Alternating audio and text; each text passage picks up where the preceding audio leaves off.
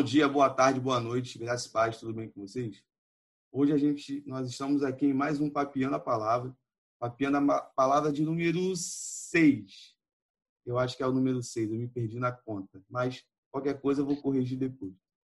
É, o nosso convidado de hoje é o Carlos Eduardo Ribeiro, vulgo Duda, uma pessoa que, como a gente estava batendo papo anteriormente, ele teve uma participação na minha vida, né? ele até ficou surpreso que ele não fazia ideia dessa situação, logo no começo da minha adolescência.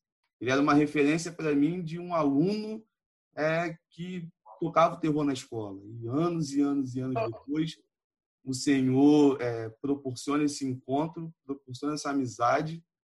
E hoje ele é um exemplo para mim de um cara bem versátil quando se diz é, pregação do evangelho. Ele consegue é, trabalhar de uma forma muito leve, de uma forma muito tranquila e, é claro, sem perder a essência. Então, muito obrigado aí por aceitar o convite, meu amigo, e se apresenta para a galera aí que a gente conhece.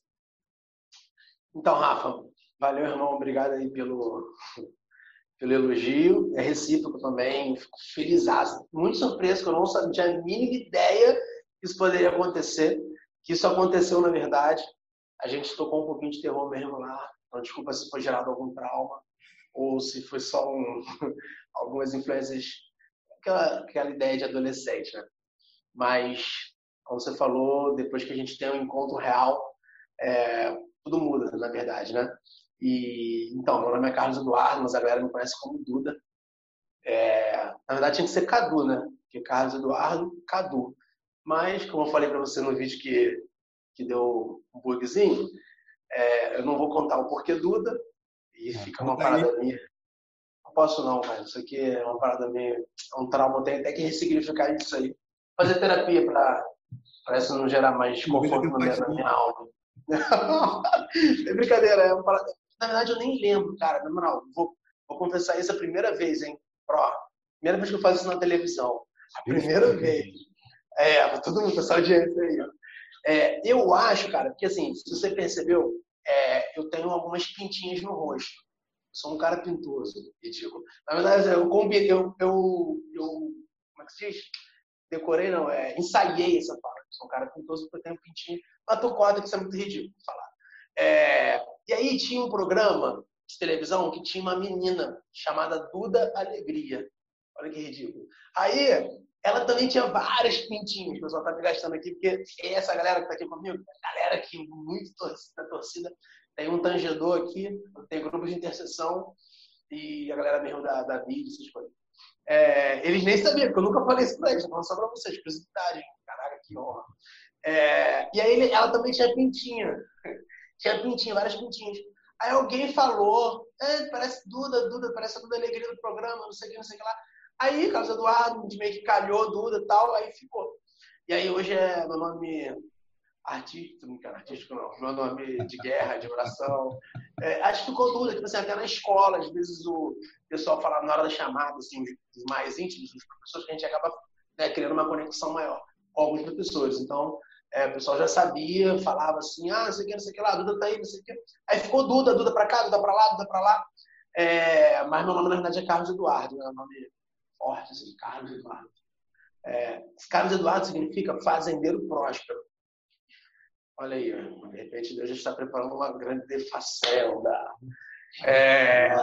Então, cara, Rafa, eu sou aqui de Olinda, né? Sou nazareno de Olinda, primeira igreja nazareno de Olinda. Nosso pastor reverendo Roberto Barnabé. Hoje sou casado, sou casado há cinco anos e cinco meses e três semanas. Calma, essa parte não sei não. Vamos deixar essa parte mais, mais mais completinha mesmo. E sou casado com a Michelle, minha esposa, amor, um beijo, tá? Você vai assistir esse vídeo aí, ó. Isso é tudo para mim, isso é especial. E é isso, irmão. Estou muito feliz de estar aqui, receber o convite. É, você é um cara também que, poxa, coisa, não tem nem o que falar de você. Deus é, criou-se né, essa possibilidade da gente se aproximar. É, né, depois tu transfere a conta, que essa mais parte da cara você. Você, cara, assim, suas características são inenarráveis, né? Eu fico estupefato mediante a sua grandeza como homem, como teólogo. Mas brincadeiras à parte, Rafa, assim, cara, fico muito feliz mesmo de ser partícipe desse projeto. Eu tenho uma, a plena consciência, a plena certeza que isso, assim, cara, vai crescer. E quando eu digo crescer, não é o intuito de, de, sabe, de simplesmente ah, fazer com que você seja reconhecido, que você alcance sucesso simplesmente. Não, é para que isso para que isso faça sentido na vida de outras pessoas, né? Eu acredito que o interesse e o sentido do teu coração em se movimentar em prol disso é para isso, é para que outras pessoas tenham acesso à verdade, tenham acesso à esperança, à vida. Então, assim, eu sou muito, muito grato a Deus por ter essa oportunidade de conversar contigo. Você é um cara também, poxa, admirável, gosto muito de você e, e espero que nossa amizade venha é, se manter, né, ao longo aí dos próximos anos, até a volta de Jesus. Nós não sabemos quando ele vai voltar, mas enquanto vivermos nesse plano terreno, eu quero muito estar ao seu lado, é, ouvir as suas ministrações, ter uma aproxima, aproximação aí contigo. Vamos com tudo, irmão. Vamos com tudo. Vai ter um papo aí bacana. Tranquilo. Brother, como é de costume, né? a primeira pergunta e única, talvez, que eu sempre faço para todo convidado é para a pessoa explicar, contar como foi a experiência ou o processo de conversão. Conta para a gente aí, como é que você conheceu essa verdade maravilhosa que é o Evangelho? Cara, assim, é muito maneiro, é muito legal. Que assim, eu me converti. É, a gente passa uma conversão diária, né? Tipo, todos os dias a gente tem que se converter. Todos os dias a gente tem que pegar o caminho de volta, gerar desejo de se arrepender e se voltar para Deus, porque senão dá ruim. É... Quem falou mesmo que o velho homem sabia nadar? Hum, não lembro agora. Quem foi? Deixa eu perguntar aqui a enciclopédia. Enciclopédia? Quem falou mesmo que aquele velho homem sabia nadar? Foi Lutero. Não foi Lutero que falou que o velho homem sabia nadar? É, e a gente tem que precisar todos os dias assim, se reconectar com o pai e fazer uma introspecção e pensar, cara, como é que foi meu dia ontem, hoje eu preciso ser melhor. Então, assim, na verdade, a gente está em um processo contínuo de conversão. Mas a minha experiência direta, assim, é, foi o seguinte, foi no carnaval de 2002 cara, foi muito legal, porque assim, é, um amigo, a gente tinha projetado, sabe aquele, aquele lance de, de viajar com amigos? Sim, sim.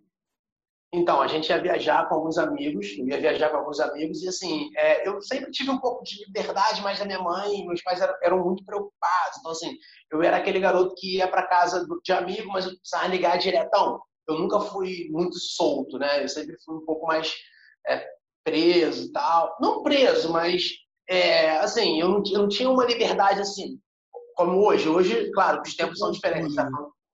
É, então assim, eu sempre dei muita satisfação para meus pais. Tá? Hoje a galera, tipo assim, sai, fica dois dias fora, volta, é estranho demais. Aparece lá na página, procura se depois tá Procura se. é verdade. Daqui a pouco eu falo, ah, não, achei, tava na, tava na resenha. É uma parada muito estranha. Sim. Mas assim, é, tava tudo certo, cara, de a gente ir para Cabo Frio, a gente alugar uma casa em Cabo Frio. É, só que aí, do nada, deu ruim, deu caô, a gente não pôde alugar. E eu sempre, hoje eu moro um pouco mais distante. Na verdade, eu estou morando na mesma rua que eu comecei, que eu, que eu nasci, né? É, mas eu morei, eu moro muito perto da igreja, moro na rua do lado da igreja. Então eu acabava, acabava que eu vinha algumas vezes aqui na igreja, já, já frequentava, mas Sabe aquela, aquela assim, eu ia para Eccentric, matinê, tipo assim, de 3 às 7. Aí eu ia para Eccentric, aí quando saía da Eccentric eu ia pro culto. Assim, vai pedir pra perdão. Para tirar. É, aí, isso aí. Mas assim, eu nunca fui, fui tranquilo, né? Eu nunca fui aquele cara assim, da pá virada. Tipo assim, eu acho que, cara, vou te falar, vou confessar uma parada aqui, eu acho que eu nunca bebi na minha vida, nunca fumei, entendeu? Eu já fui um pouco complicado com essas paradas já. É. Aceleradão pra caramba. É, assim, graças a Deus eu, eu, nunca estive envolvido com essa parada. É, mas eu gostava muito de farra, de descompromisso, falava bastante palavrão, enfim. E aí é, é engraçado que eu ia para Recente, acabava descendo e ia para o culto. Então eu conheci algumas pessoas ali, né? Meus vizinhos eram eram dessa igreja, da atual igreja, e eles me convidaram, pô, vamos pro retiro, vamos pro retiro, vamos pro retiro. E aí eu fui, cara, fui pro retiro. Fui pro retiro em 2002 o meu Discman, na época era Discman, lembra do Discman? Puxado. Então, isso é um pouco até meio ruim de falar, né? Porque... Não lembro não, cara. Caraca, era Discman e toca fita. Não era nem toca fita, era Walkman, cara, sinistro. Aí botei meu, meu fonezinho lá, fui no, no ônibus, era zoando, brincando, como ambiente de, de retiro mesmo, né? Mas eu ficava um pouco mais retraído. Por mais que eu tivesse um pouco assim, de liberdade, minha característica é assim, eu sou, faço amizade rápido e tal, não sou muito introvertido, não. Eu, eu, acho que me comunico bem, então falo tranquilo com a galera. Então, é, faço a comunicação com o pessoal. Mas tu fica um pouco acanhado, né? Porque você não, não, conhecia muita galera. E estou no fonezinho e tal, lembro, cara, eu lembro até hoje, tipo assim, que eu tava ouvindo Legião Urbana, é, cantando ali, comendo MM, sacou? De amendoim, tava assim, ó, vidradão, pá. E sim, eu, cara, eu tive uma parada na minha mente, eu tinha uma coisa na minha mente, fazendo, cara, eu vou pro retiro para pegar as meninas da igreja. Tipo assim, é, tava muito certo na minha vida? Essa, essa parada. ideia é atemporal para muita gente, né? É, Passa é. tempo, tem gente que tem até é. essa ideia.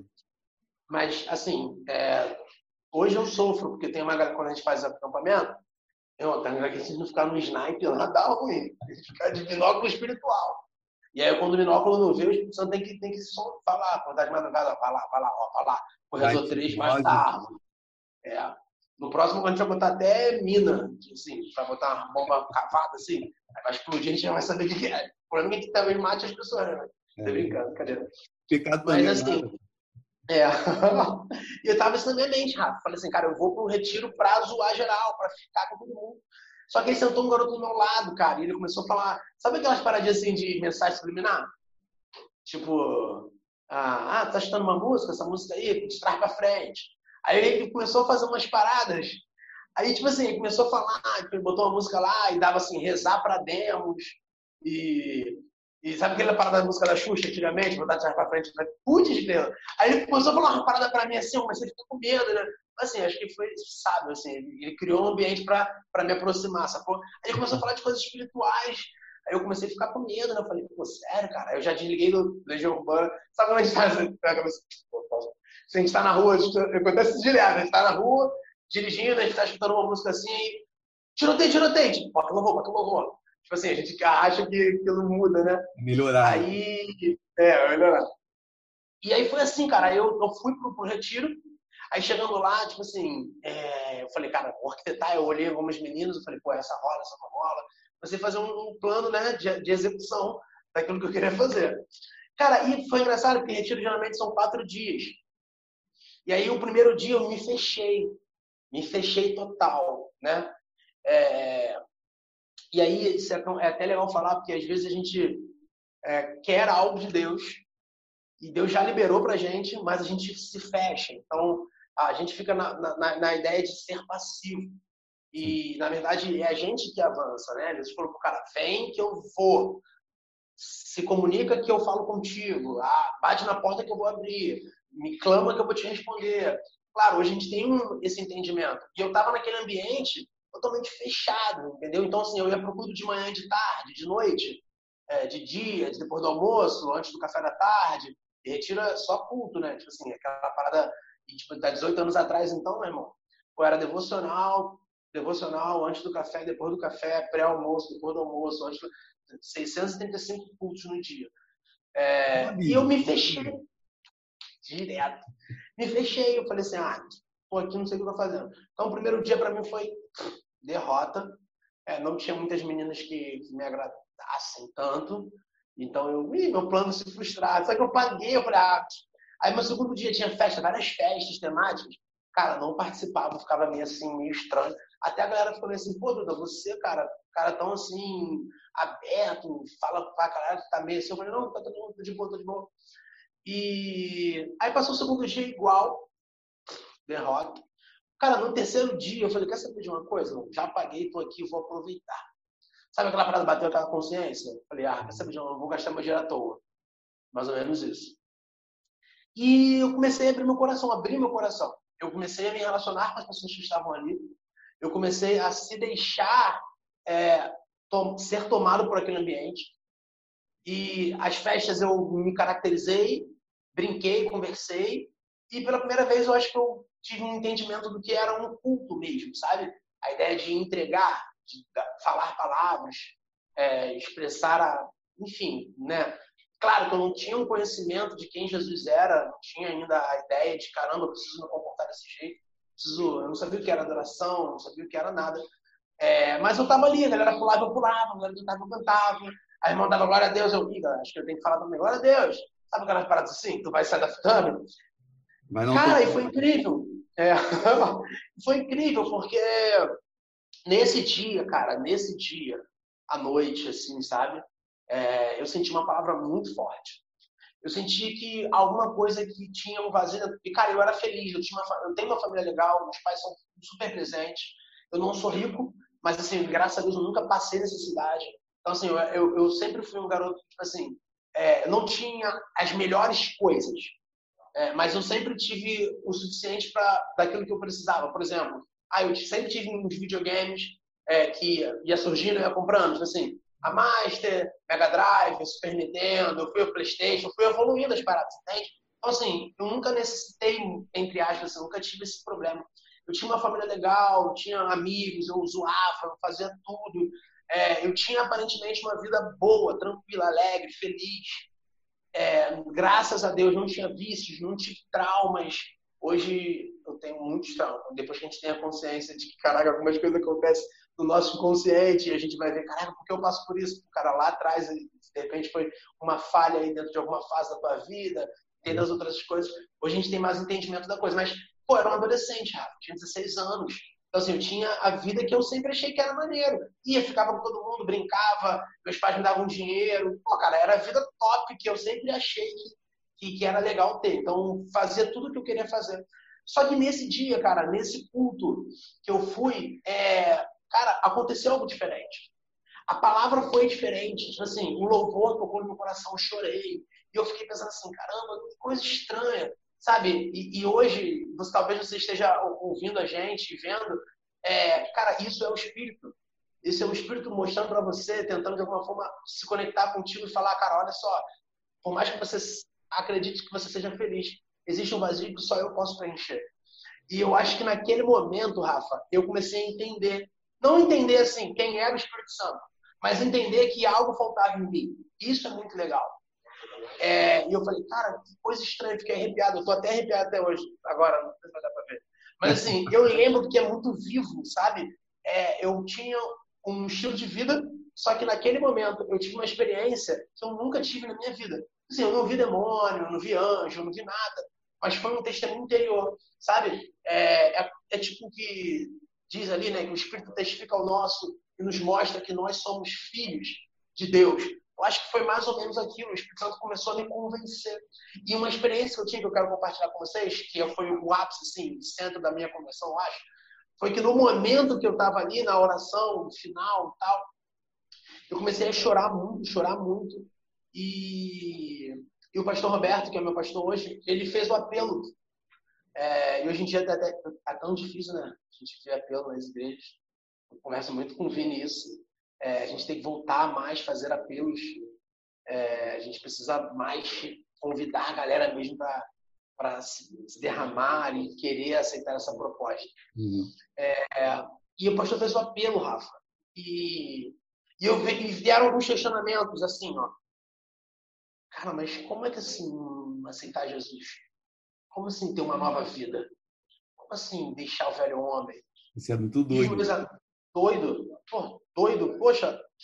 E aí, o mais maneiro que eu quero falar para você, o mais maneiro foi que assim, é, eu pensava, assim, pensava, é, eu, cara, e os meus amigos? Cara, o pastor, assim, a uns, sei lá, 20 metros de mim, lá no, no, na plataforma lá, nós dois vai te dar novos amigos. Eu falei, como ele ouviu? Assim, como é que a parada é essa? Tá, mas e, e, e as meninas? E, pô, Deus vai preparar um, um, bom casamento. Tu, cara, mas e o meu estilo de vida? Pô, Deus vai te dar o teu estilo de vida.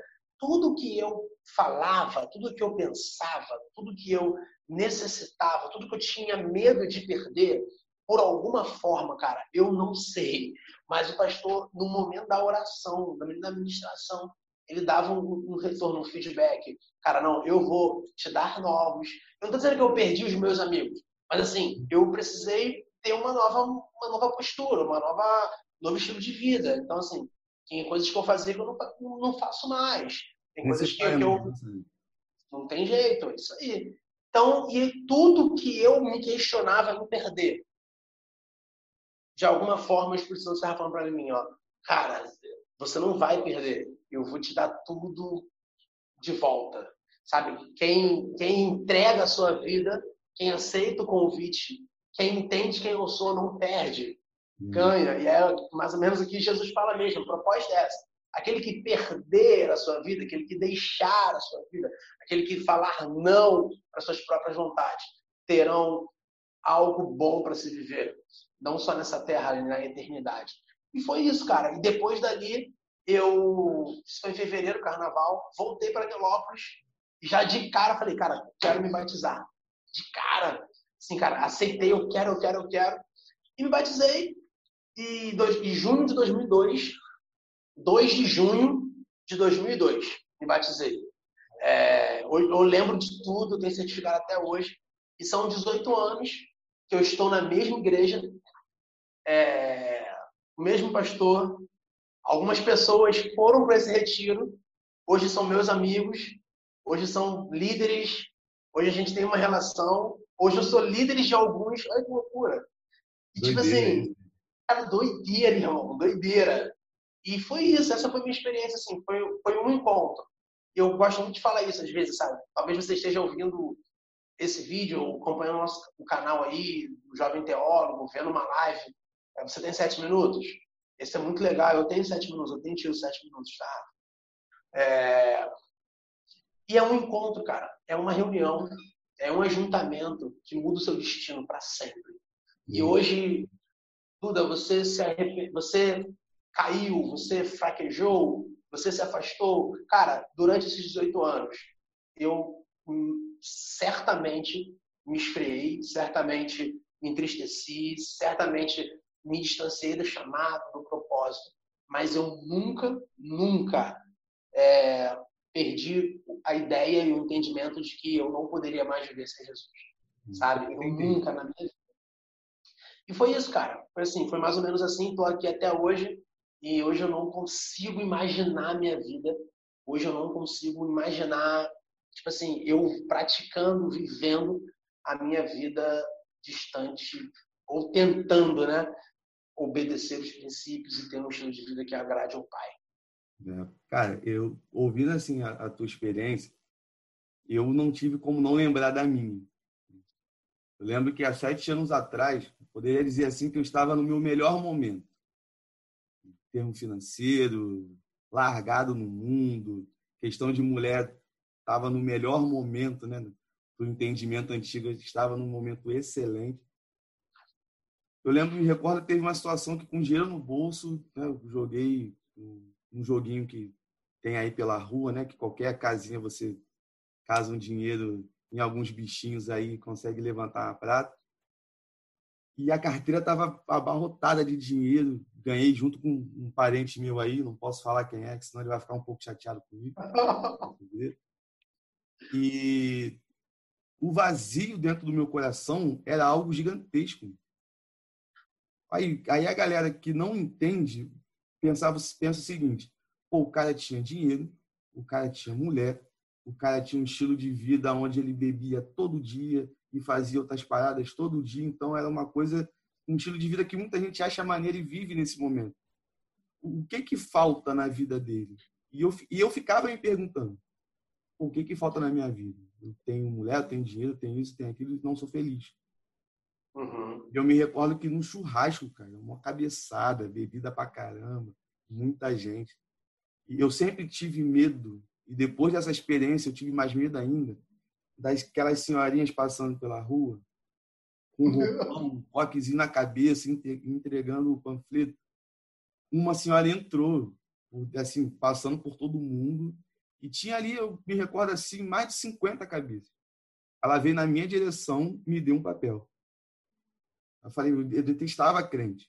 Crente era uma galera que eu odiava, eu queria brigar, eu queria bater. Eu não queria chegar perto de jeito nenhum. E ela me deu o papel e ela magrinha, magrinha. Eu lembro que eu pensei na época, eu falei, pô, se essa coroa vier falar comigo, eu vou dar só um tapa só e, e ela vai sumir, cara. magrinha, muito magrinha mesmo. Eu, eu detestava. Esse era o nível de, de, de, ódio que eu sentia de qualquer cristão. Era muito doido.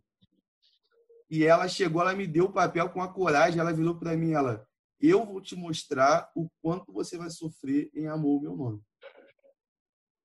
Puxado, hein? Aí eu olhei pra cara dela assim, eu falei, minha senhora, eu quero te bater. Aí ela, você pode me bater, mas você vai sofrer. Aí eu comecei a chorar.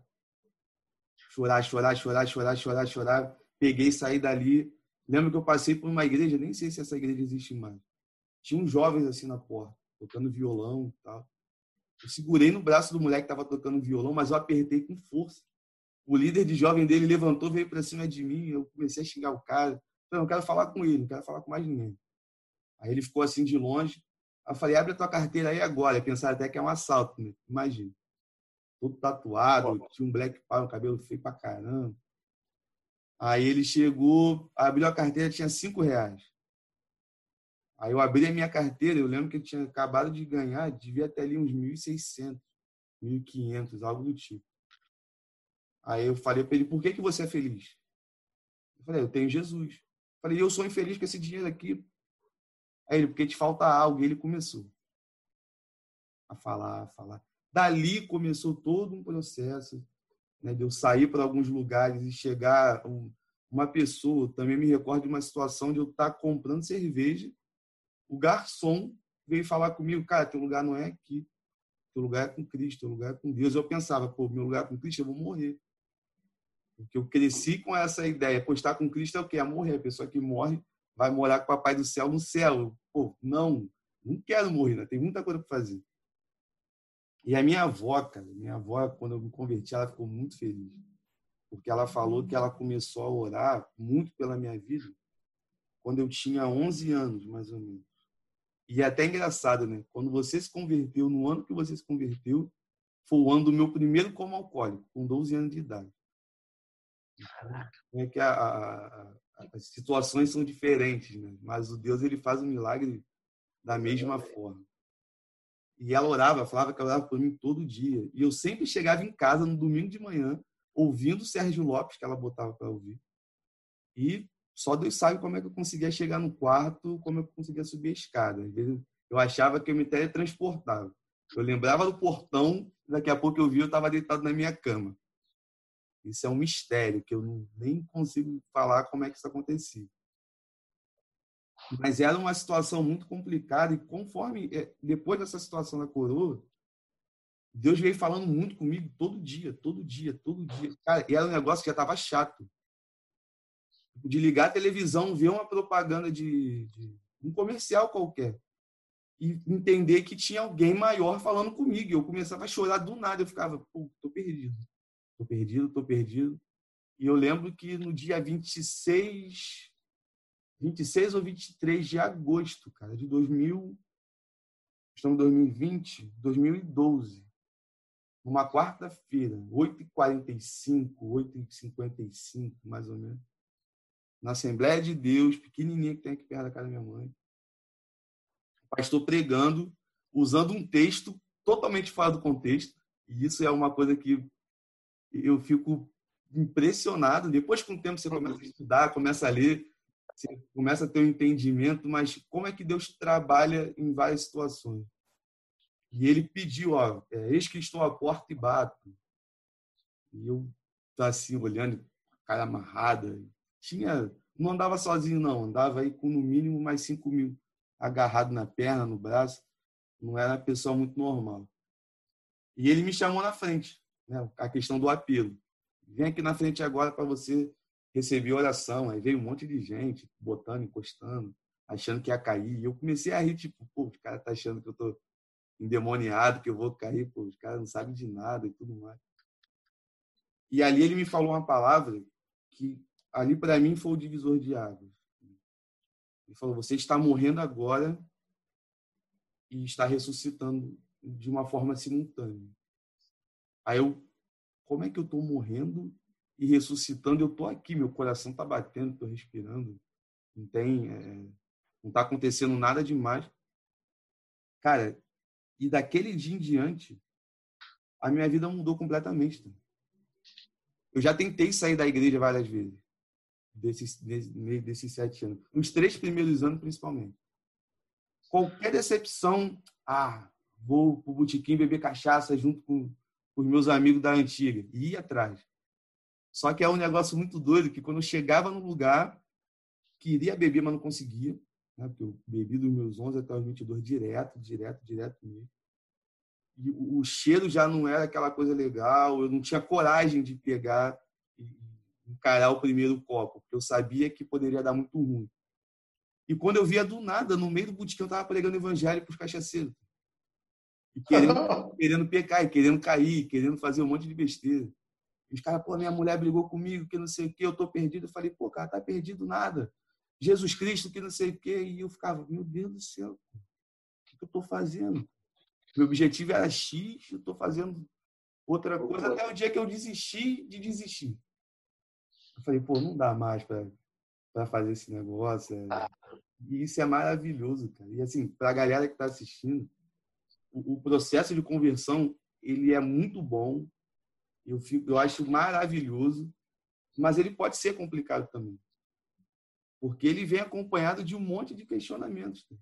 E aí que eu acho, um, acho não, tenho certeza, que o discipulado ele é extremamente importante para a galera que está chegando o pessoal que não tem orientação. É você chegar como se fosse uma guerra.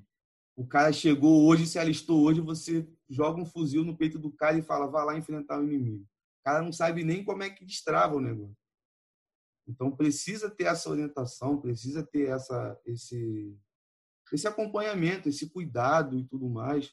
E dentro desse assunto, né? Eu, como eu te falei, como é que funciona o negócio, um assunto uhum. Vai puxando o outro. A, qual é a sua visão de um discipulado bíblico realmente? Porque o que eu vejo no nosso tempo, desde quando me converti, que quando se fala discipulado, as pessoas falam muito de um curso que dura um determinado tempo, a pessoa ganha um certificado e depois fica largada na igreja. Porque qual é a tua ideia sobre isso? Cara, isso é muito importante, Rafa. É porque a gente acha que uma vez que a gente encontrou Jesus, a gente vai ficar livre e isento de todos os problemas. Na verdade, não. A gente tem uma consciência, né? a gente compreende que o nosso plano terreno tem uma limitação, mas que nós estamos vulneráveis aos, às, às sementes e às heranças e às colheitas de uma vida terrena. É, o livro de Eclesiastes, se eu não me engano, no capítulo 9, verso 2, ou capítulo 7, eu não me engano, eu não lembro de cabeça, é, diz que tudo sucede igualmente ao justo e ao injusto. Aquele que sacrifica e aquele que não sacrifica. Então, assim, é, nós somos um ser, nós somos um indivíduo que não se divide, né? Nós somos indivisível, então, não existe o Rafa espiritual, do Rafa carnal, do Rafa no trabalho. Não, nós somos completos. Então, assim, vão ter coisas que não adianta, nós vamos sofrer. Vão ter coisas que nós vamos precisar abrir mão, vão ter coisas que nós vamos precisar se adaptar, tem coisas que a gente vai ter que enfrentar. E não está no campo do espiritual, está no campo natural, está no campo do dia a dia. Então, tem coisas que nós sofremos, que nós escolhemos no campo profissional que reflete, que ataca a nossa construção de quem somos, nosso eu, nossa alma, que aí daqui a pouco se desencadeia no nosso espírito. Então, assim, se a gente não ter. Vai, voltou? voltou? Pode falar. Não voltou, não. Tá ouvindo, ouvindo bem. bem baixinho, cara. Eu não tô te ouvindo, na verdade. Vê o teu.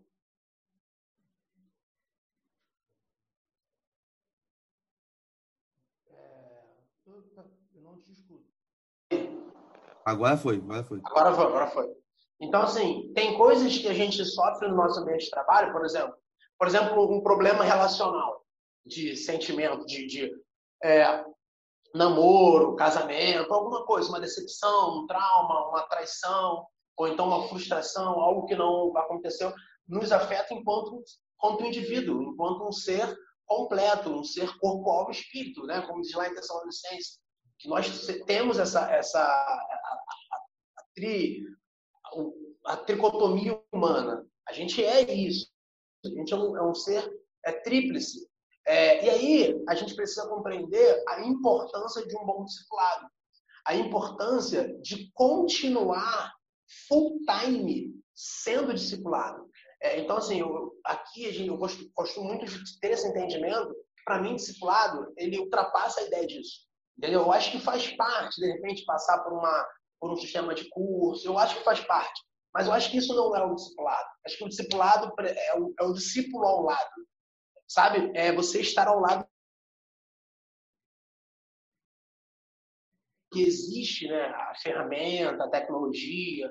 Hoje existe muito essa questão mesmo é, de viabilizar algumas ações é, que você talvez não consiga ter, ficar, permanecer próximo, eu digo é, fisicamente um do lado do outro, mas eu acho que o discipulado ele precisa ter a essência de estar caminhando junto. É, então, assim, eu não acredito num discipulado é, onde eu falo contigo uma vez por semana. Sacou? Eu acho que, para mim, isso não, não, não, tem muito sentido. É, então, eu acho que o discipulado ele precisa partir dessa premissa de estar ao lado, de, de caminhar junto, de ter aquele acompanhamento um pouco mais eficaz. Eu acho que a falta de, de preparação, é, não, não preparação intelectual, mas eu acho de, de, uma, de uma estrutura organizacional, de, de fazer com que as pessoas serem, é, são encaixadas dentro de um programa e esse programa vai ter uma finalidade ao longo dos seus próximos, sei lá, seis meses. É, eu acho que falta um pouquinho isso. E aí eu acho que compromete é, a maturidade inicial. Esse, ainda, é, é, ainda mais no início do seu processo. Então, por exemplo, eu tive um bom discipulado. Tem um amigo meu que me ajudou muito no início. Eu sou grato muito a Deus pela vida dele. E ele estava comigo o dia todo. Eu sei que é muito complicado, é muito difícil mesmo. Né? Hoje, assim, muito corre-corre, eu sei que não dá. Eu acho assim, hoje a gente também tem algumas ferramentas que, que ajudam, por exemplo, a gente está batendo um papo aqui pô, em continentes distantes, tô brincando. É... a gente só está alguns metros distantes, mas assim, hoje você, você falou que você citou aí que você, você citou que começou com seu amigo em Minas Gerais. Então, assim, você pode. Uma liga no Piauí. Aí, entendeu? Pô, Piauí é distante.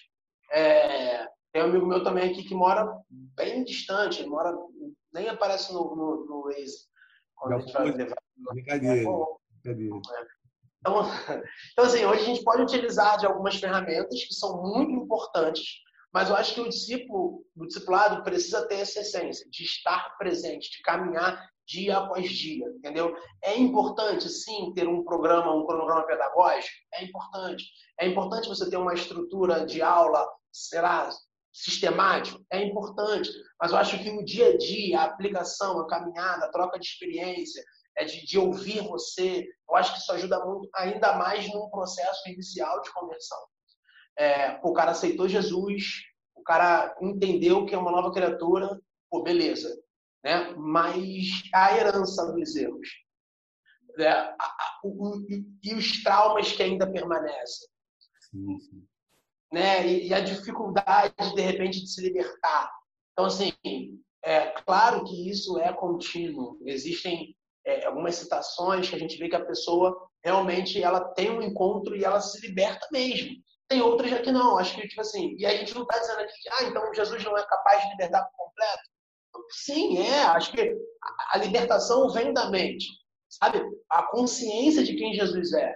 Mas é aquilo que a gente conversou. Nós somos um, nós temos uma alma. Existem registros que estão aqui.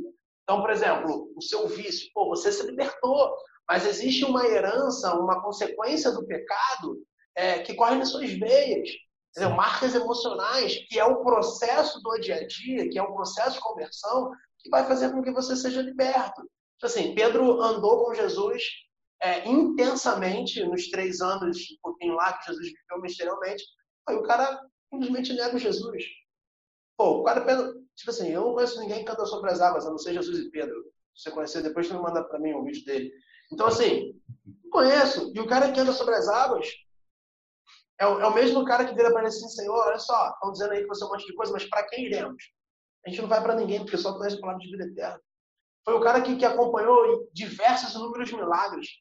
A orelha, a orelha do cara caiu, pô. Jesus pegou, botou ele de volta, leva, tipo, leva, botou, encaixou. Então, assim, o cara acompanhou, viveu as, as mais experiências possíveis, estava ao lado de Jesus. Caraca, quem é esse cara aí? Você não. Não conheço, não. Quem é esse cara aí? Pô, nunca vi.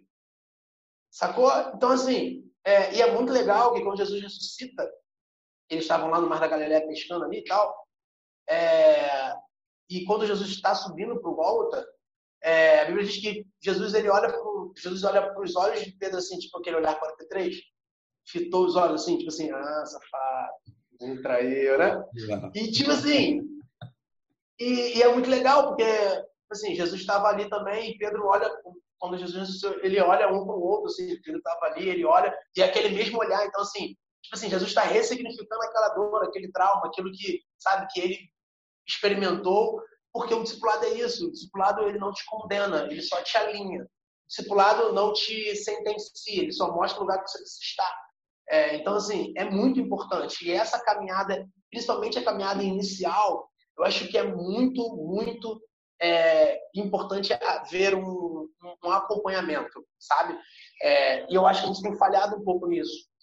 A gente tem falhado um pouco nesse sentido de deixar de ter um cuidado, sabe, com os fracos na fé. É, o problema é quando a galera tem 30 anos e continua sendo fraco na fé. Aí, tipo assim, aí, não, aí é muito difícil, né?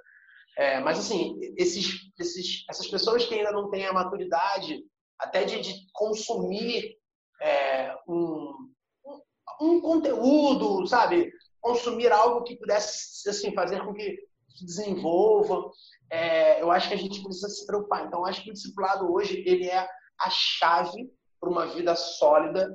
É, tem que existir discipulado. Eu acho que a gente pode aproveitar toda essa tecnologia para dar, um, dar uma dinâmica e, e startar é, ações para conduzir isso. Mas eu acredito que se não houver um acompanhamento, um envolvimento diário, sabe, uma preocupação, uma oração, é, estar ali assim, um acompanhamento mais presente.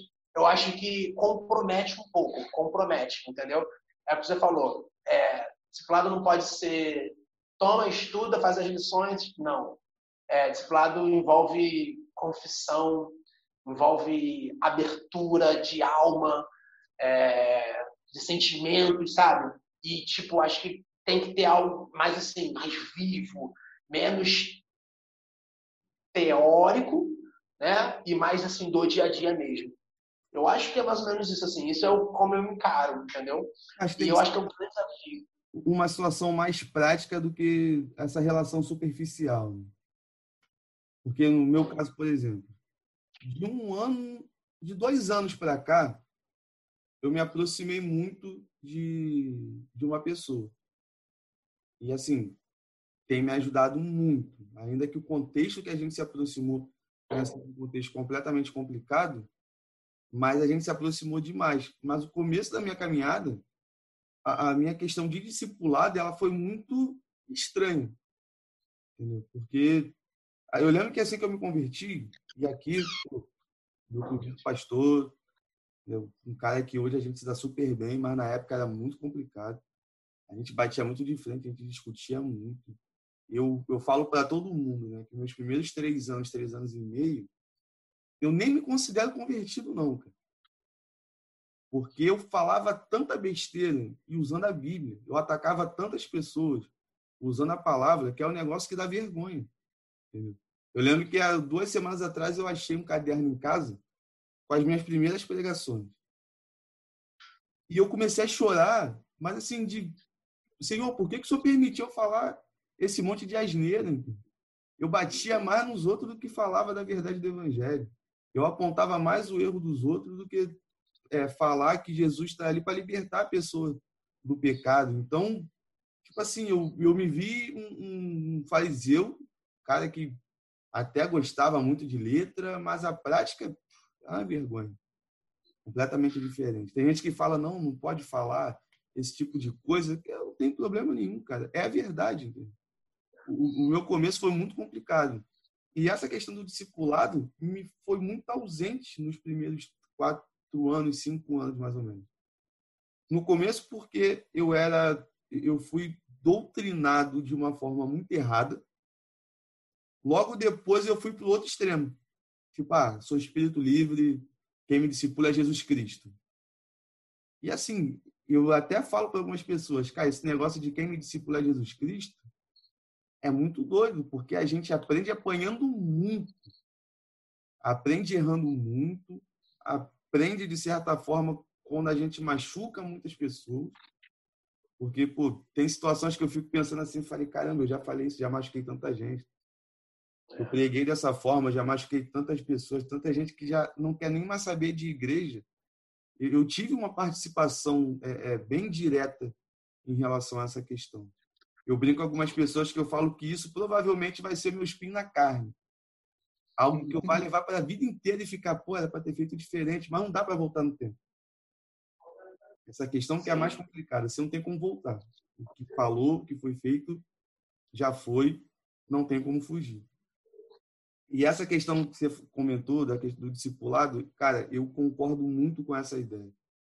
O curso, né, a forma, a metodologia que é usada, ela é legal, eu acho que para se dar para se dar um pontapé inicial e não fazer disso o discipulado em si, porque a transmissão de vida, a, a, a transmissão de experiência, a troca de experiências, eu vejo que tem muito discipulador que tem uma dificuldade de falar para o seu discipulado que ele erra. Uhum. Então é como se, sei lá, o, um super-herói, um cara forte pra caramba, que não, eu não faço isso. Dentro de casa, eu e minha esposa, é aquele comercial de, de margarina, aquela família Sim. feliz. Você, só que não é, cara. Não é. É mentira, não é assim que funciona. Você é casado já há cinco anos, sabe que em um momento ou outro a, a divergência de ideias, alguma coisa que um faz e o outro não gosta, gera naturalmente um, um pequeno estresse. Nada também no, no extremo também, igual infelizmente acontece em, é. em algumas situações aí, porque faz parte do relacionamento entre pessoas. A gente não vai concordar 100% com a pessoa que está do nosso lado. Justamente você falou no começo, são criações diferentes, são ideias diferentes que convivem a partir de um momento dentro do mesmo contexto. E isso são coisas que vão se ajustando. Mas passar para as pessoas que isso não existe, eu acho isso um malefício absurdo. É a mesma coisa a ideia de igreja perfeita. Se alguém estiver assistindo aí e achou a igreja perfeita, bota no comentário aí o nome, o endereço, tudo direitinho, e me fala que eu vou para lá amanhã. Pô. É, acho que eu vou também. Acho que a galera deve ir também. Então, é algo bem, é, é, bem complicado.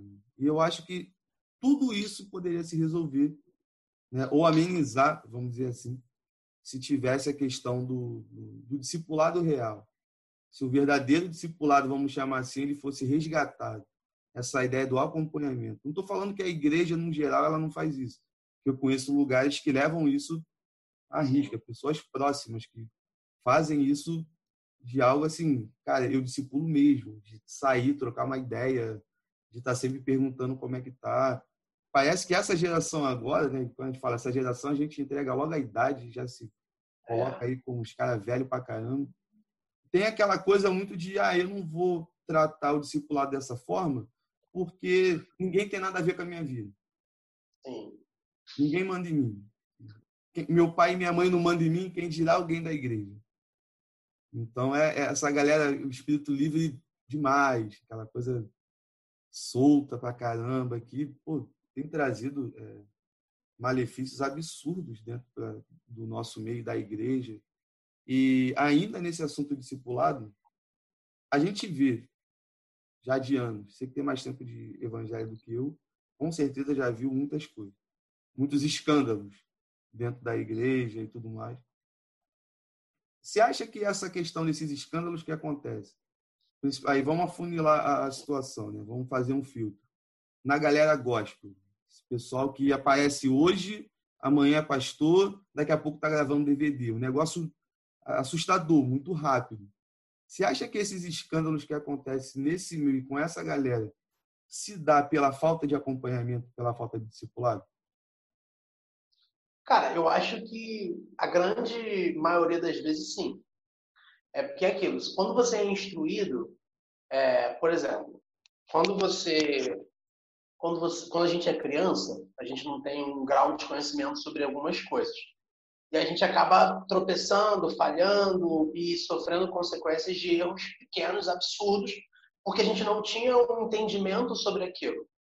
E aí, por exemplo, você bota. Quem já tomou choque aqui? Todo mundo, várias pessoas. Por quê? Porque até você entender aquilo, caraca, eu não posso tomar aquilo ali porque eu vou tomar choque.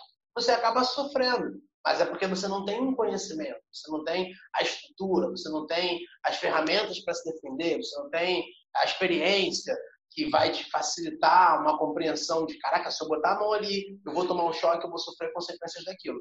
Então, eu acho que é, quando você não conhece é, aquilo que você recebe, cara, você compra o pacote completo. E eu acho que a galera hoje está vivendo muito isso. Porque as pessoas, elas, muitas das vezes, Rafa, elas querem aquilo que Jesus dá, mas não querem quem Jesus é. Então, assim, você compra pacote, entendeu? Ah, você vai fazer, você vai fazer. E aí eu acho que o peso da responsabilidade de quem aplica a mensagem é muito grande. Porque você vai vender umas paradas, é, tipo assim, ah, cara, faz isso porque a sua vida vai mudar, faz aquilo vai mudar. Tá, e se não mudar? Então, assim, quando você está ali, quando você é ministrado, quando você é acompanhado, quando você tem base, quando você é, é, recebe uma informação, você tem fundamento. É, Jesus fala isso.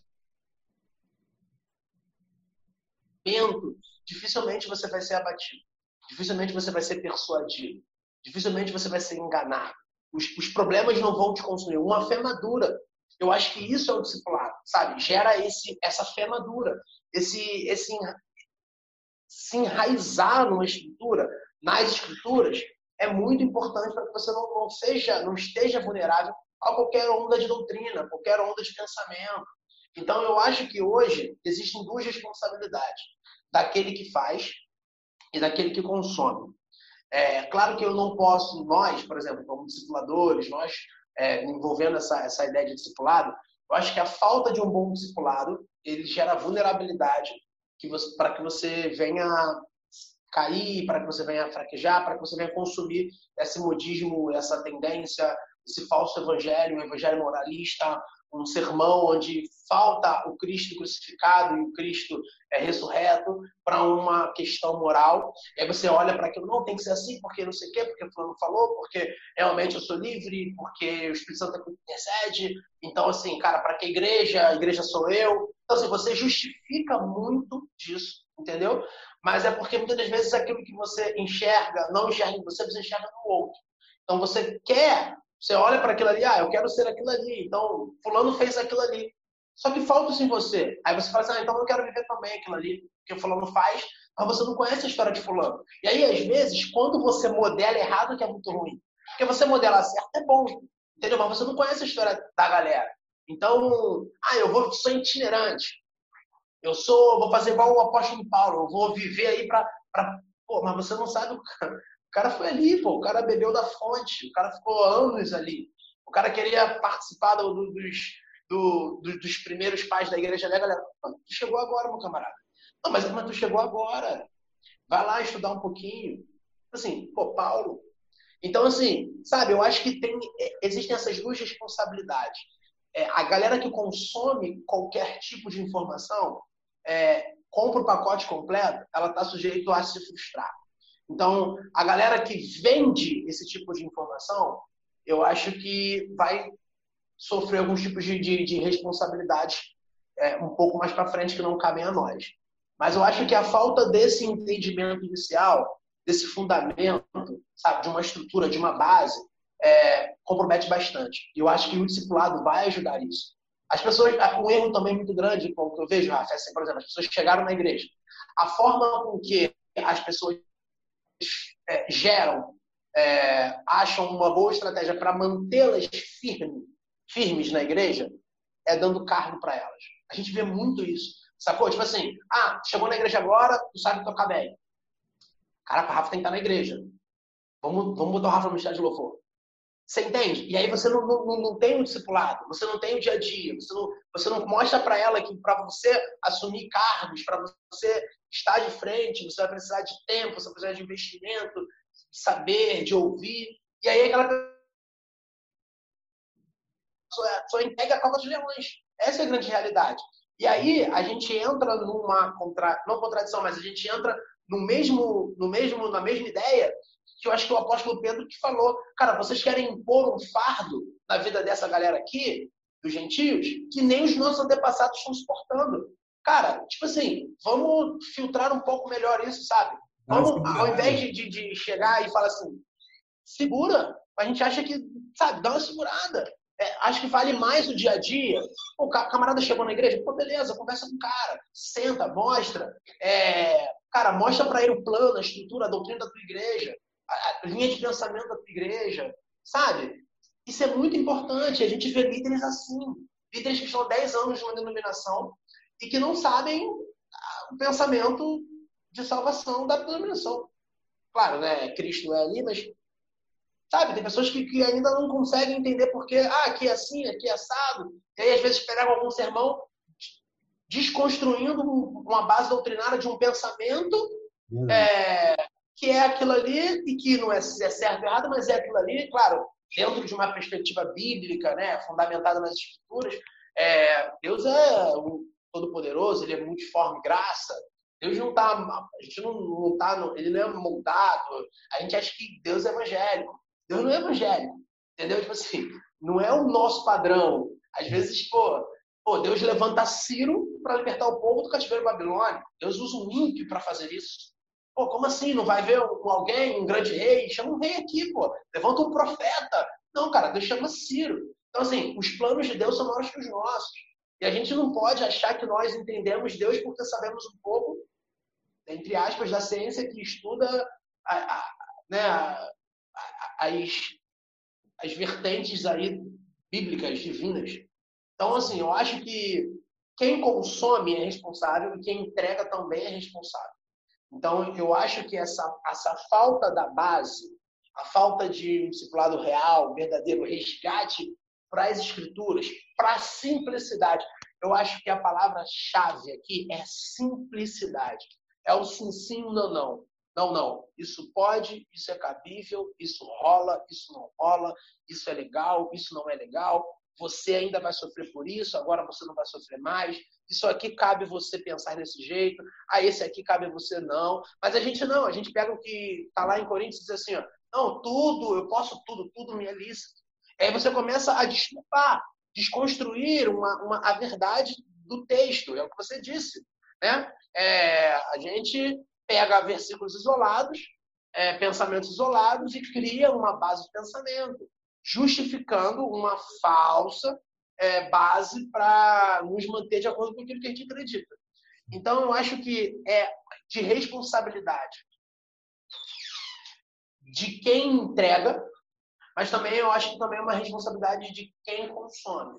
Porque a gente também não pode, assim, Rafa, é, transferir a responsabilidade. Eu acho que existe uma autorresponsabilidade. Mesmo que você não tenha, é, tipo assim, um conhecimento ah, sinistrão, mas assim, é, é necessário uma autorresponsabilidade.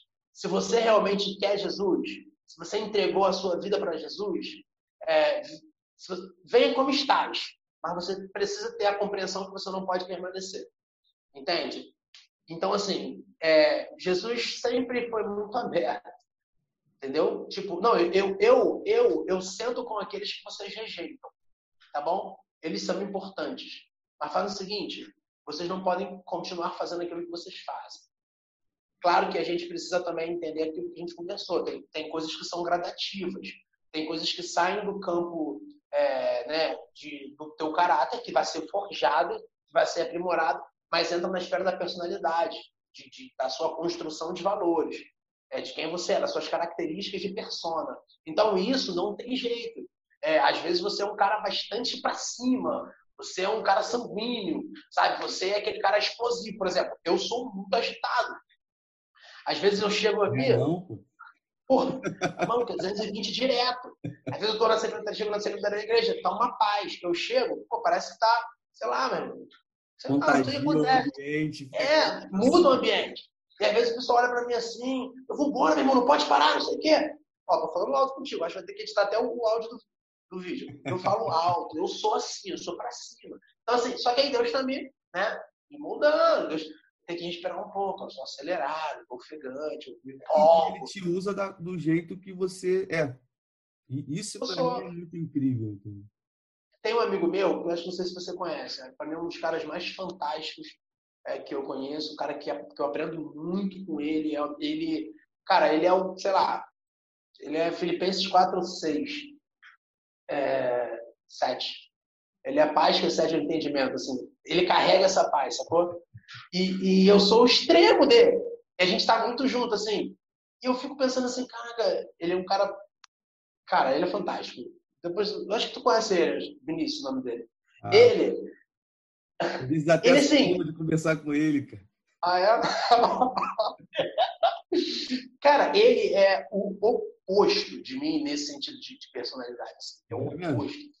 Eu acho que o Vini, tipo assim, se eu, por exemplo, se alguém fizer alguma coisa errada, eu falo, Mas, pelo amor de Deus, cara, de novo, toda hora você faz isso, não dá não, Alvini.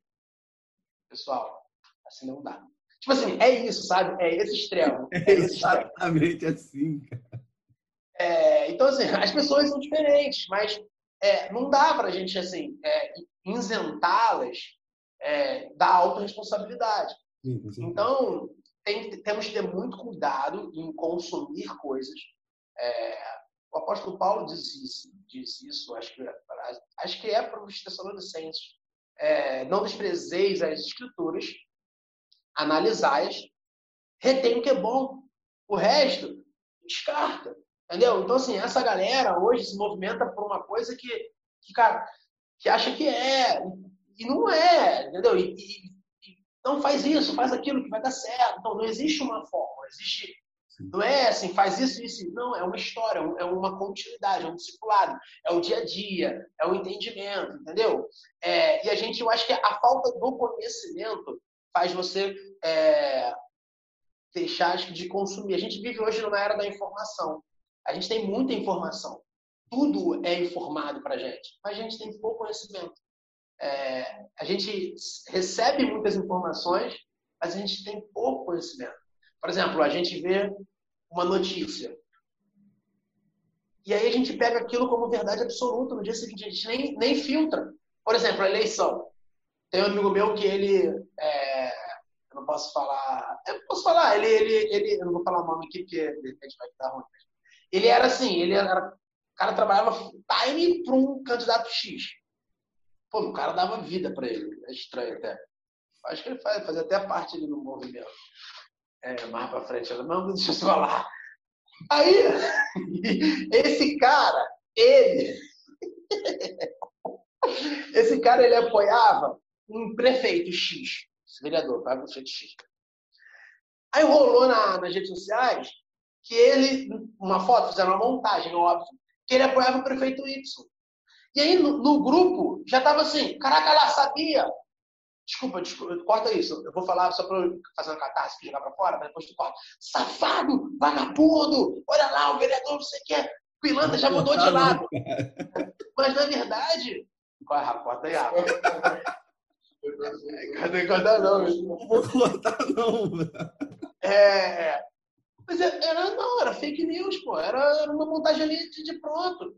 Entendeu? Então, por exemplo, eu mandei um grupo, uma mensagem hoje para o grupo da administração da JNI, que a gente faz parte, e mandei uma mensagem parabenizando a galera, final de ano está chegando, não sei o quê, e mandei um adeus. Falei, bom, adeus e tal, para vocês e tal, nos vemos lá, tamo junto. Aí tive um amigo, um rapaz que estava ali, falou, vai sair, vai para o grupo dos homens, não sei o quê. Na verdade, assim, eu não quis, sabe? Já pegou aquilo, criou uma verdade, pronto, não vai ser da JNI. Vai lá, vai lá. Não é essa a ideia, sacou? Então, assim, eu acho que quando. E aí, só para encerrar esse meu, meu momento, falo pra caraca, né? Mas o papo tá legal, papiando. É, isso também vai muito de quando você não sabe quem você é. E no processo inicial de uma conversão, às vezes você não sabe quem você é. Às vezes a identidade é corrompida. Entende? A compreensão de que existe um pai, a compreensão de que você é sacerdócio, o seu sacerdote, o seu sacerdócio, a compreensão de valores ainda está em construção. E aí você acaba consumindo coisas para preencher espaços que só o tempo vai trazer essa maturidade. Entende? Então, aí o discipulado é a chave aí para você, cara, entender quem você é. Então, quando você ainda está descaracterizado enquanto ser espiritual, enquanto nova criatura, você é vulnerável a, a certos tipos de situação. Que é o que acontecia também com, com a igreja de Corinto. Né? Existia uma, uma divergência de pensamentos. Cara, não, eu sou deles, eu sou de Cefas, eu sou de, de Apolo, eu sou de Paulo. Ah, não, galera, é um só, você é do cara ali, ó, tá vendo ali? Entenderam tudo errado. Entenderam tudo errado, mas é por causa de quê? Cara, eles são novos na fé. Então gera-se uma contenda. A igreja de Tessalônica, a mesma coisa. A galera estava se preocupando, a galera estava deixando de trabalhar esperando a volta de Jesus. Eu tenho uma galera que também faz isso. Que agora está esperando a volta de Jesus. Não trabalha porque. Brincadeira. É... Então, assim, é real, a... é real, é real, é real. Mas eu acho que é a falta de, de, de, de, de um desse, desse entendimento é, de quem você é, enquanto nova criatura, enquanto ser divino, divino espiritual, né? E aí você consome tudo. Então acho que o discipulado ali, ele, cara, é, é tipo sucrilho sem leite. Eu não posso tomar leite, então estou acostumado. É bom, é bom. Eu me amarro sucrilho sem leite. Mas o sucrilho com leite, pô, cara, é aquilo. Parece que você, tá, você transporta a sua, seu, seu ambiente para muitos Estados Unidos. Pega o sucrilho, bota o leite. Aí mistura. Aquela bandeira batendo assim, balançando. É, quando você experimenta a pizza de Kinder Ovo, eu não vou fazer propaganda aqui da pizzaria, não, porque é, a audiência é muito grande, acho que tem que pagar para patrocínio. Não tem problema, é, só pagar a pizza tá tranquilo. Tem uma pessoa é. que perguntar, né? É verdade. Quando você come uma pizza de, de, Ovo lá da, na pizzaria do Recreio, você tem um padrão de pizza doce. Todas as outras pizzas doces, elas são e diz assim, cara, isso é a pizza doce. E aí qualquer outra pizza doce fala assim, pô, tá de brincadeira, você não come uma pizza tal, você não come uma pizza tal. Uma coisa hambúrguer, é uma coisa qualquer tudo. A vida cristã é assim, sabe? Quando você não tem é, a ideia de, de quem você é, você compromete o seu destino. É o que é o que Jesus falou para o jovem rico. Ele falou assim: ó, se você quiser me seguir e ser perfeito, larga tudo. A palavra perfeito no grego é teleis, ou seja, cumprir a finalidade, o propósito para você veio. Eu estava falando o seguinte, cara, você até quer me seguir, tudo bem, mas você tem que entender quem você é, você tem que entender a sua finalidade. Porque se você quiser ser perfeito, se você quiser cumprir a sua finalidade na Terra, venha. Aí ele falou, não, cara, eu não sei quem eu sou, eu tenho dinheiro, mas eu não sei quem eu sou. Então ele não vai, ele compromete o destino dele. Então, eu acho que uhum. essa galera, se não tiver uma base, se não tiver alguém segurando, de, orientando, discipulando, ministrando, eu acho que a galera consome muito, consome, consome, consome. E daqui a pouco já era. Quando você vê, tá perdido. E aí joga a responsabilidade para o gospel, joga a responsabilidade para a teologia da prosperidade, joga para a, a, responsabilidade para ah, porque eu sou livre mesmo e Deus habita em mim. É quando você vê essa galera tá longe do relacionamento. É muita audácia falar que está longe do pai, né? Mas, assim, está distante do corpo. E aí, quando o membro está fora do corpo, ele perde a sua função, ele está morto. E distante do corpo é distante do pai. É. É simples, não tem. E assim, é, essa situação, cara, eu vejo que é, ela é bem importante a gente ter entrado nesse assunto, porque eu vejo uma galera que me assusta muito. Me assusta muito o, o pessoal que chega hoje de repente está é, tá estourado, de repente é o melhor pregador, de repente é o melhor cantor. Né? E para a gente ter uma noção, o livro de Gálatas, Paulo falando dele mesmo, ele vai dar uma ideia que ele demorou mais ou menos aí uns 14 anos para poder sair e começar a evangelizar e começar a ser um plantador de igreja. É porque parece que a, a, a galera pega a Bíblia lê de uma forma corrida e esquece que entre um episódio e outro existe um espaço-tempo. Fica, não, é, Pedro, Paulo se converteu hoje, amanhã ele já estava é, plantando uma igreja em Antioquia. Não, demorou muito tempo ainda. 14 Verdade. anos, 15 anos. E hoje tem uns caras que, que parece que me preocupa muito, os pastores que são fabricados em massa. Eu posso falar isso porque eu, eu faço parte do seminário, né, da denominação que a gente congrega, da Igreja do Nazareno. E, cara, muita gente já falou isso é, mal quando eu me posiciono em relação a isso. Mas é o tipo de coisa que eu não estou nem aí, eu não tenho vergonha, nem muito menos medo de falar. Tem gente que não é, é para ser pastor. Pô. Não adianta, não adianta. O chamado da pessoa é para outra coisa, é para algo específico. Mas parece que ter um, um se apresentar e ter um, três letrinhas e um ponto antes do nome virou o supra-sumo da vida de algumas pessoas. Eu preciso ser isso, eu preciso, na verdade, nem ser, eu preciso ter o título tal, eu preciso é, é, ter a posição tal, quando na verdade o mais importante é o que a pessoa é. É o ser, né? e não o ter. Então, assim, por exemplo, eu passo uma pressão de ah, você vai ser isso, você vai ser aquilo. Eu fico, gente, vamos parar, vamos ouvir um pouquinho. Eu não sou esse negócio. Eu entendi o meu propósito. Legal. Eu entendi porque eu fui chamado. Ah, mas tem que ter um heavy na frente. Não, não tem que ter um heavy na frente. Isso não é necessário. Igual um é. conhecido meu, que é até, por exemplo, né, lógico, nessa situação eu não posso citar o nome de jeito nenhum. Ele, até determinado período, eu chamava de fulano de tal, pelo apelido todo mundo chamava. A partir do momento que vieram os caras de, dos Estados Unidos, botaram a mão na cabeça, um giro, agora é heavy. Não, agora é reverendo fulano de tal. Pô, para de palhaçada, cara virou Deus agora, é o intocável. Ele passa a sombra dele sai curando todo mundo. Tipo, não é assim que funciona. Esse pensamento, essas atitudes, na prática, ela afasta muita gente. Eles esquecem que, assim, é ser humano, eles são ser humano, né? Tipo assim, eu comecei exatamente um exemplo igualzinho a você. Tipo, o cara virou presbítero. Aí eu falo, irmão, ele, irmão não, presbítero Gabriel. É, Gabriel, né? É porque não é. Eu tô... Vem aqui, Gabriel. Presbítero Vinícius.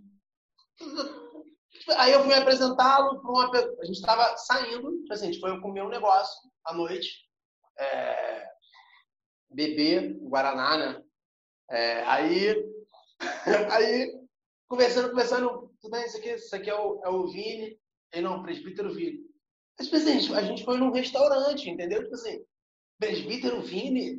Que loucura, eu não sou presbítero Vini, entendeu? Pô, na faculdade, assim, cara, é loucura. Tipo assim, ah, qual, exemplo, faculdade de, de uma, sei lá, de educação física. Aí, tudo bem, qual é o seu nome? Pastor Carlos. Não, não sou, meu nome não é Pastor Carlos. Cara, eu sou o Carlos Eduardo, entendeu? Claro, dentro de uma comunidade de fé, dia a dia, beleza, entendeu? É, posso até ser chamado de, né, de pastor e tal, mas Caracoles, estou no meu dia a dia, oi, tudo bem? Não, meu nome é professor, sou professor Carlos Eduardo. Não, seu, oi, tudo bem? Prazer, jornalista Gabriele.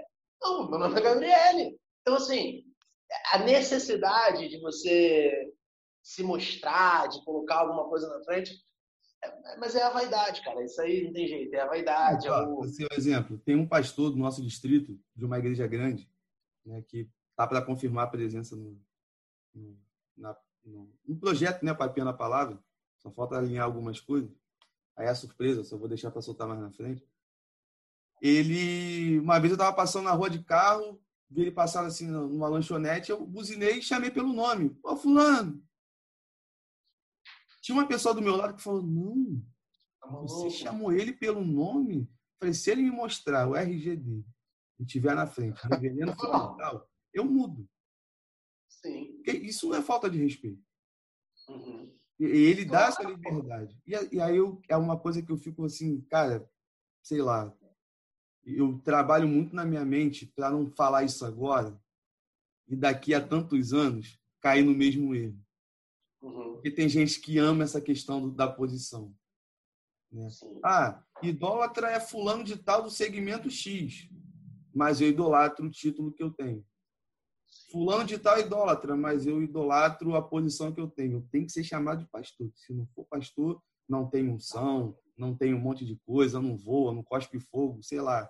O único ser que eu conheço que cospe fogo é o Pokémon, né? O Charmander. É, Charmander. Os caras aí que, pô, fica nessa ideia de, não, tem que me chamar dessa forma, porque se não for assim, eu já fui pregar num lugar. Cara, que experiência maluca. Terminei de pregar, falar com o pastor, falei, chamei ele pelo nome, mas assim, no automático. Não, voluntário, né? Involuntário. Pô, muito obrigado pela oportunidade e tal. Você nunca mais prega aqui. Falei, mas o que, que eu falei demais? Você não me chamou de pastor. Eu comecei a rir. Isso, loucura. Eu tive uma crise de riso. Que eu fiquei assim, cara, falei, me perdoa, você tá ficando maluco. Eu vou ligar pro seu pastor e vou falar com ele. Eu falei, tá, pode ligar, mas não faz sentido. E se ele falar no meu ouvido também por causa disso, o problema é dele. Eu não vou mudar Sim. em relação a essa questão, porque isso não é algo, é, pode dizer assim, desrespeitoso.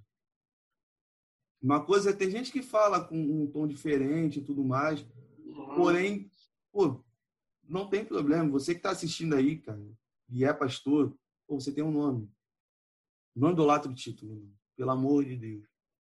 Não idolatra a posição.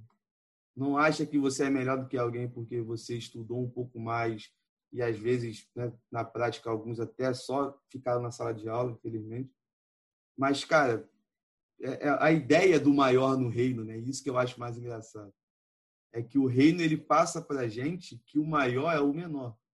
Uhum. O que é exaltado é aquele que se humilha. E essa lógica de o maior que manda, isso é uma ideia de chefe, isso é uma ideia empresarial. Né? Eu sou o senhor do, da igreja, então eu sou o cara, você é o cara da faxina, é o cara ali da TI, mas quem manda aqui sou eu. O cara que manda chama a gente de filho e de amigo. Isso é Loucura. loucura pra caramba. Eu fico, pô, quem manda me chama de amigo e fala que eu sou filho. E tem uns caras aí que é meu irmão e acha que, que é dono. Pô, não.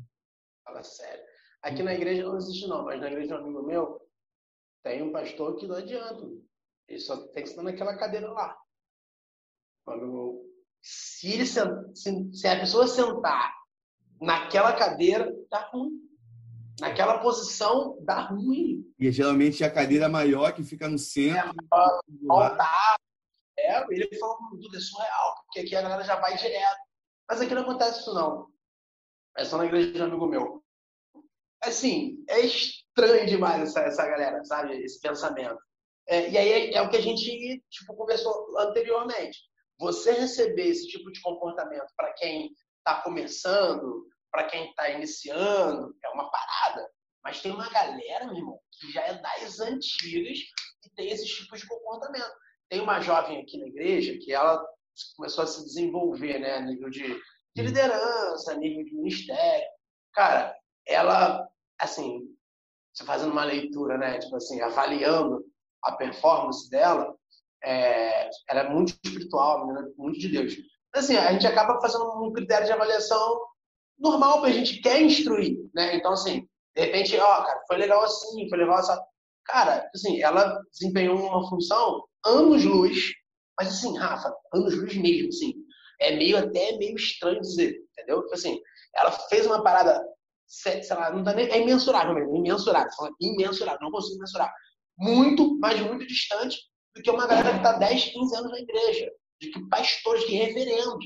E aí você começa, sabe, o que, que falta nessa galera? Eu acho que alguma coisa lá atrás que se perdeu. Eu acho que é a, a transferência da responsabilidade, chegar e falar, não, reconhecer e te falar, não, peraí, peraí, cara, não é culpa é minha, deixa eu voltar, sabe? Se, se eu não tenho capacidade para isso, então eu não, não, não almejo fazer isso. Se eu não tenho, se eu não fui chamado para isso, se a minha vocação não é essa, se eu estou exercendo algo que não faz sentido agora, se eu não desempenho um bom papel, cara, segura. Então, por exemplo, hoje de manhã eu estava, preguei na igreja aqui, e veio uma palavra, uma música. Eu citei uma frase e veio uma música que deu vontade de cantar. E aí o Vini estava aqui, até falei, pô, Tanjador, podia estar aqui comigo, né? É, eu arrisquei, quando eu comecei a arriscar, o Espírito Santo calou minha língua. Segura. Porque assim, vou começar a cantar ali, tipo assim, nada a ver, cara. Tipo assim, estranhaço. Então, assim, tem uma galera que, que tá querendo passar ou, ou querendo cobrar um comportamento ou uma resposta, cara, absurdo, coisas que não fazem sentido, que não mudam, que não mudaria em nada. Mas eu acho que, infelizmente, é a ma- imaturidade e é o consumo de coisas que não fazem parte do verdadeiro caráter de Deus. Então tem muita gente que está ainda vulnerável com relação a essas paradas. É a galera que, pela falta de orientação, pela falta de instrução, acaba queimando etapas. Eu não tenho vergonha de falar, eu sou uma pessoa que, pela falta de instrução, pela falta de, de discipulado, eu fui uma pessoa que queimou algumas etapas.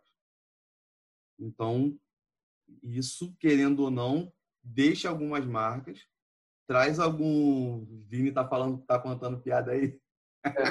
tá, tá vendo, tá? Tava dando link aqui, Rafa. É porque tá no fone, eles não estão ouvindo. Surpresa, ah, tá. para eles assistirem. Ah.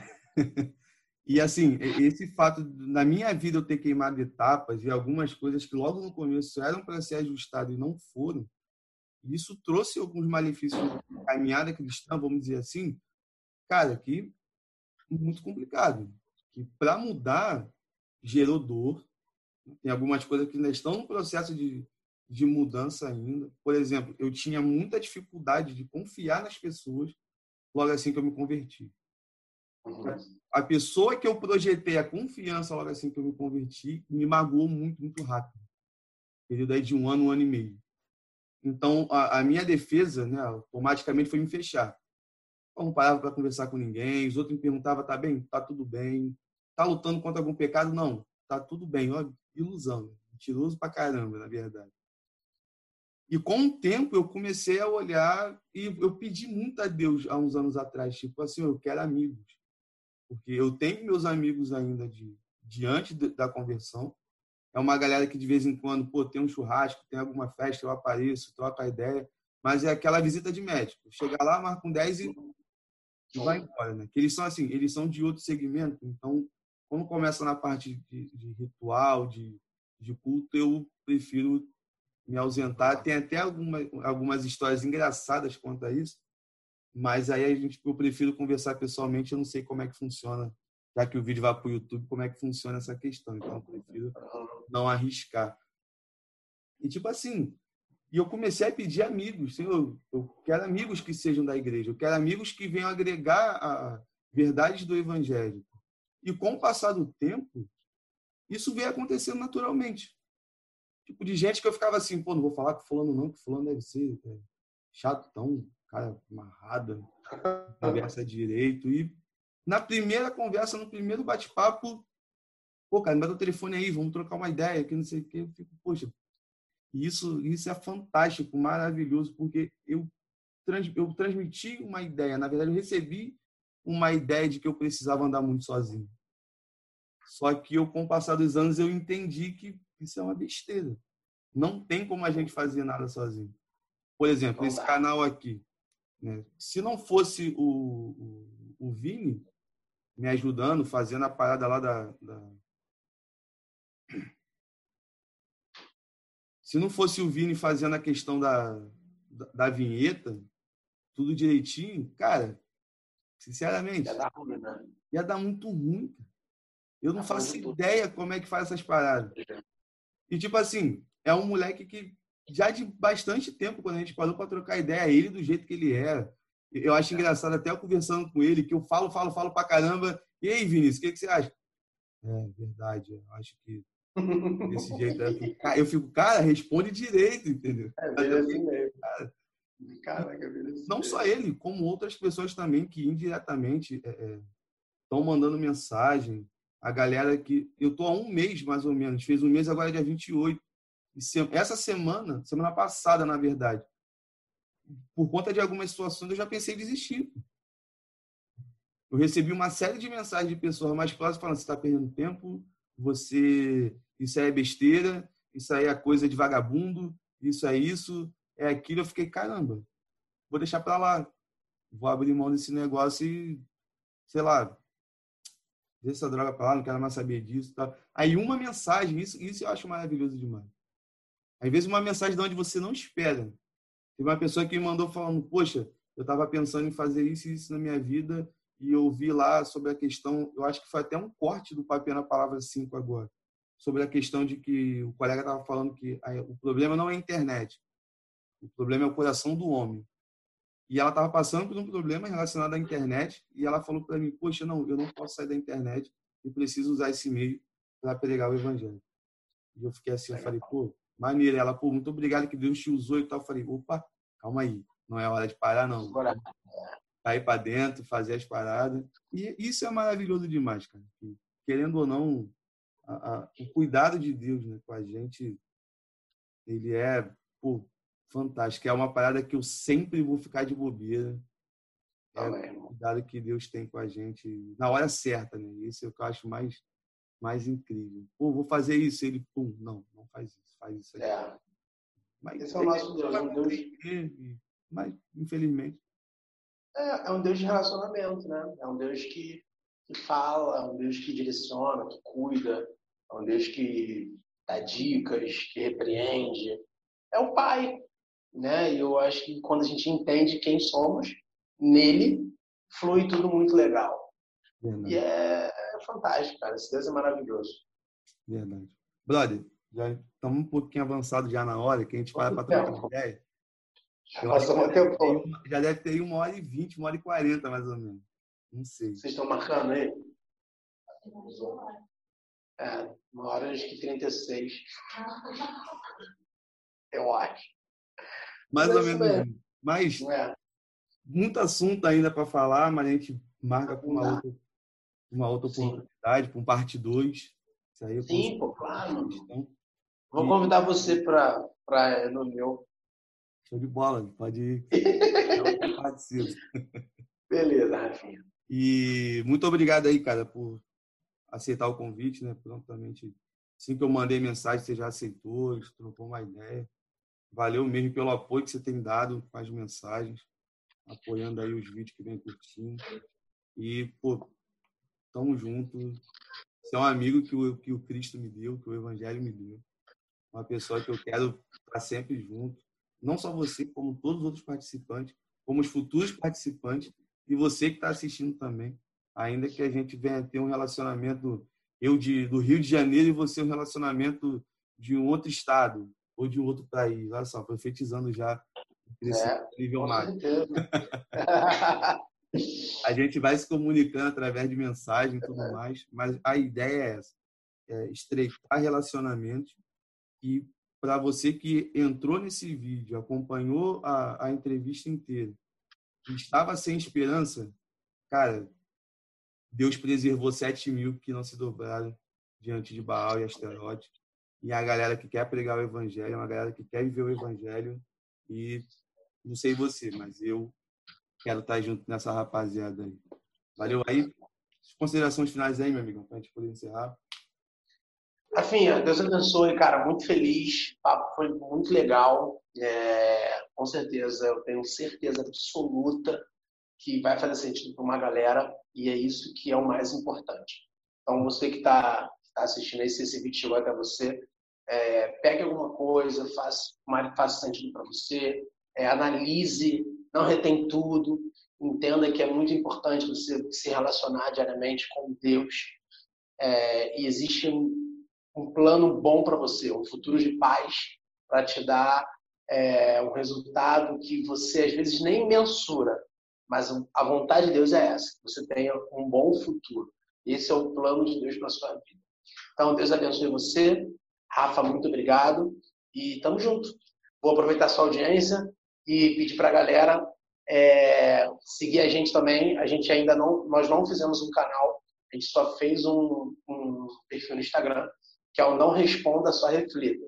Se for muito, pedir para a galera da edição lá, se puder botar a descrição lá no vídeo, vai ser muito maneiro. E curiosamente, você tem o mesmo intercessor do que eu. Se não fosse ele, não teria identidade visual, não teria nada. Mas esse cara é fera, né? Quando ele entende quem ele é, faz todo sentido na vida dos outros. E é isso, Rafinha. Obrigado, irmão. Beijo, te amo. Conta comigo sempre. E meu desejo, o desejo do meu coração é que o jovem teólogo vá para as nações. Muito bom. Você que ficou até o final, muito obrigado. Mas não esquece, por favor, curta o vídeo, compartilha com a galera, se inscreva aqui no canal. Vamos ajudar esse projeto a crescer, para a gente poder espalhar as boas novas de Jesus Cristo, para alcançar mais pessoas E a maior recompensa desse canal vão ser são vidas alcançadas e vidas transformadas por aquele que transformou a minha e a tua vida. Valeu, galera. Tamo junto. Vamos pregar o evangelho e não esquece. Vamos com tudo. Valeu.